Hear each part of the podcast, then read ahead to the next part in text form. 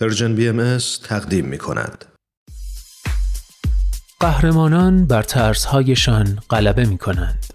قهرمانان به فراتر از خود می نگرند. قهرمانان دنیا را نجات می دهند. گاه با قدرتهای جادویی و گاه بدون جادو بدون شنل بدون نقاب قهرمانان بینقاب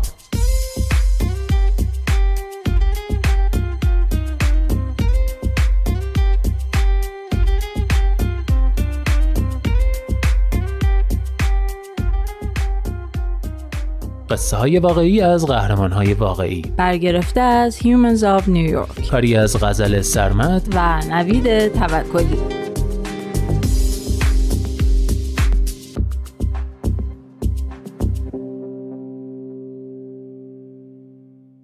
قهرمان 27 معلم زندگی.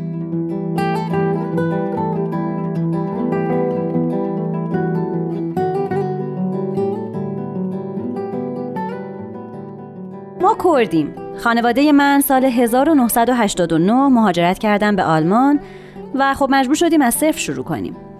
پدر و مادرم آدمای تحصیل کرده ای نبودن. پدرم فقط مدرسه ابتدایی رفته بود و مادرم سواد خوندن و نوشتنم نداشت. به همین خاطر برامون خیلی سخت بود که خودمون رو با جامعه آلمان وفق بدیم.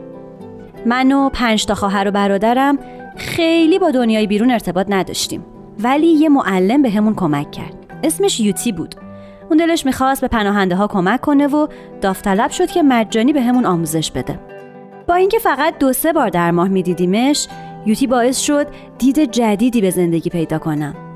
اگه یوتی نبود لابد خیلی زود ازدواج می‌کردم و الان پنج تا بچم داشتم و هیچی از دنیا نمیفهمیدم. ولی اون به هم یاد داد که در مورد آداب و رسوممون فکر کنم. اون به فرهنگ ما احترام میذاشت اما به هم یاد داد که همه سنت ها لزوما به نفع آدم نیست مخصوصا به نفع زنا. اون به من یاد داد که تفکر مستقل داشته باشم متکی به خود باشم و اعتماد به نفس داشته باشم و اهداف و رویاهای شخصی داشته باشم. نمی‌خوام بگم زندگیم قبلا خیلی بد بوده و حالا خیلی مدرن شدم. من عاشق فرهنگ کردیم نکته اینه که قبلا تنها چیزی که بلد بودم آداب و رسوم کردی بود. ولی حالا یه دنیای دیگر رو هم می‌شناسم و می‌تونم از هر کدوم چیزایی که دوست دارم و انتخاب کنم. می‌تونم برای ریشه هام احترام قائل باشم و در عین حال آزاد باشم که زندگی دلخواه خودم رو خلق کنم.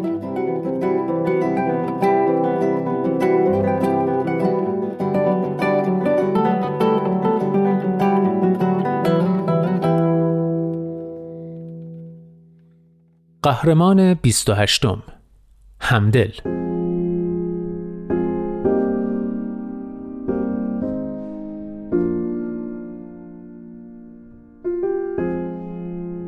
همسرم در مقابل همه با همدلی عمل می‌کنه. یعنی سعی می‌کنه خودش رو به جای طرف مقابل بذاره و احساس اون فرد رو درک کنه. اون در مقابل نفرت همدلی می‌کنه. جواب عصبانیت رو با همدلی میده. اگه یکی بد رفتاری کنه سعی می‌کنه تصور کنه وقتی اون آدم 5 6 سالش بوده چه بلایی سرش اومده. همسرم باعث شده منم یاد بگیرم آدم همدلی باشم. مثلا میونه من و پدرم شکراب بود. ولی قبل از اینکه فوت کنه همسرم وادارم کرد چیزایی رو به خاطر بیارم که نمی‌خواستم بهشون فکر کنم. اون باعث شد لحظات خوبی رو که با پدرم داشتم به یاد بیارم و باهاش آشتی کنم.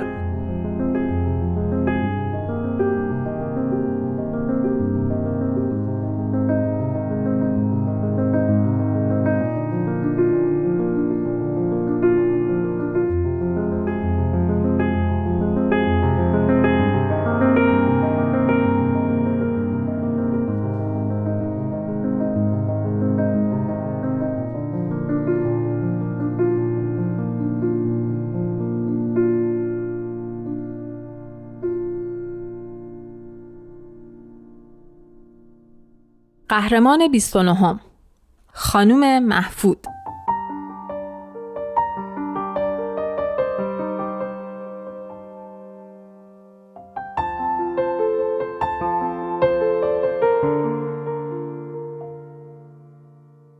اول بعضی از رفتاراش تغییر کرد.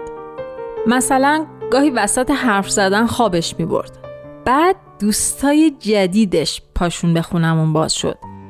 تا اینکه یه روز صبح حتی نتونست موهاشو جمع کنه. من با وحشت به خالم زنگ زدم. اون موقع بود که خالم گفت الکسیس مامانت مواد مصرف می‌کنه. اوضاع روز به روز بدتر شد. اول ماشینمون رو ضبط کردن بعد از خونه انداختنمون بیرون بعد مامانم گاه و بیگاه یهو چند روز قیبش می‌زد. من بیش از اینکه ناراحت باشم عصبانی بودم. آخه خودم تازه چهارده سالم بود. اون وقت مجبور بودم از یه نوزادم نگهداری کنم. نمی‌تونستم ورزش کنم نمی‌تونستم با دوستان وقت بگذرونم. نمره هم هنوز خوب بود ولی خیلی بد اخلاق شده بودم. به هر بزرگسالی که می‌خواست راهنماییم کنه پرخاش می‌کردم. سال آخر دبیرستان همون اولین روز مدرسه معلم کلاس آشپزیمون خانم محفود به هم گفت موبایلم رو بذارم کنار. بهش گفتم عمرن اگه مشکلی داری بیا بیرون حرف بزنیم.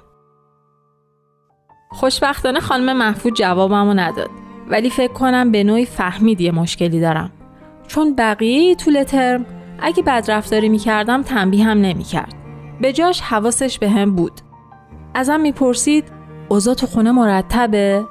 یا امروز غذا خوردی؟ ما خیلی صمیمی شدیم. بعد از کلاس با هم حرف می زدیم و من فهمیدم خیلی چیزای مشترک داریم. مثلا اسم دخترش گابریله اسم دوم منم گابریله.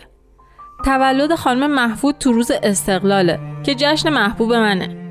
ضمنا هر دومون رو قبلا انکبوت قهوه‌ای نیش زده. خانم محفود و همسرش صاحب سه تا رستوران بودن. اون یه ماشین جگوار هم داشت. به همین خاطر توجهش به من باعث می شد خیلی احساس خاص بودن بکنم.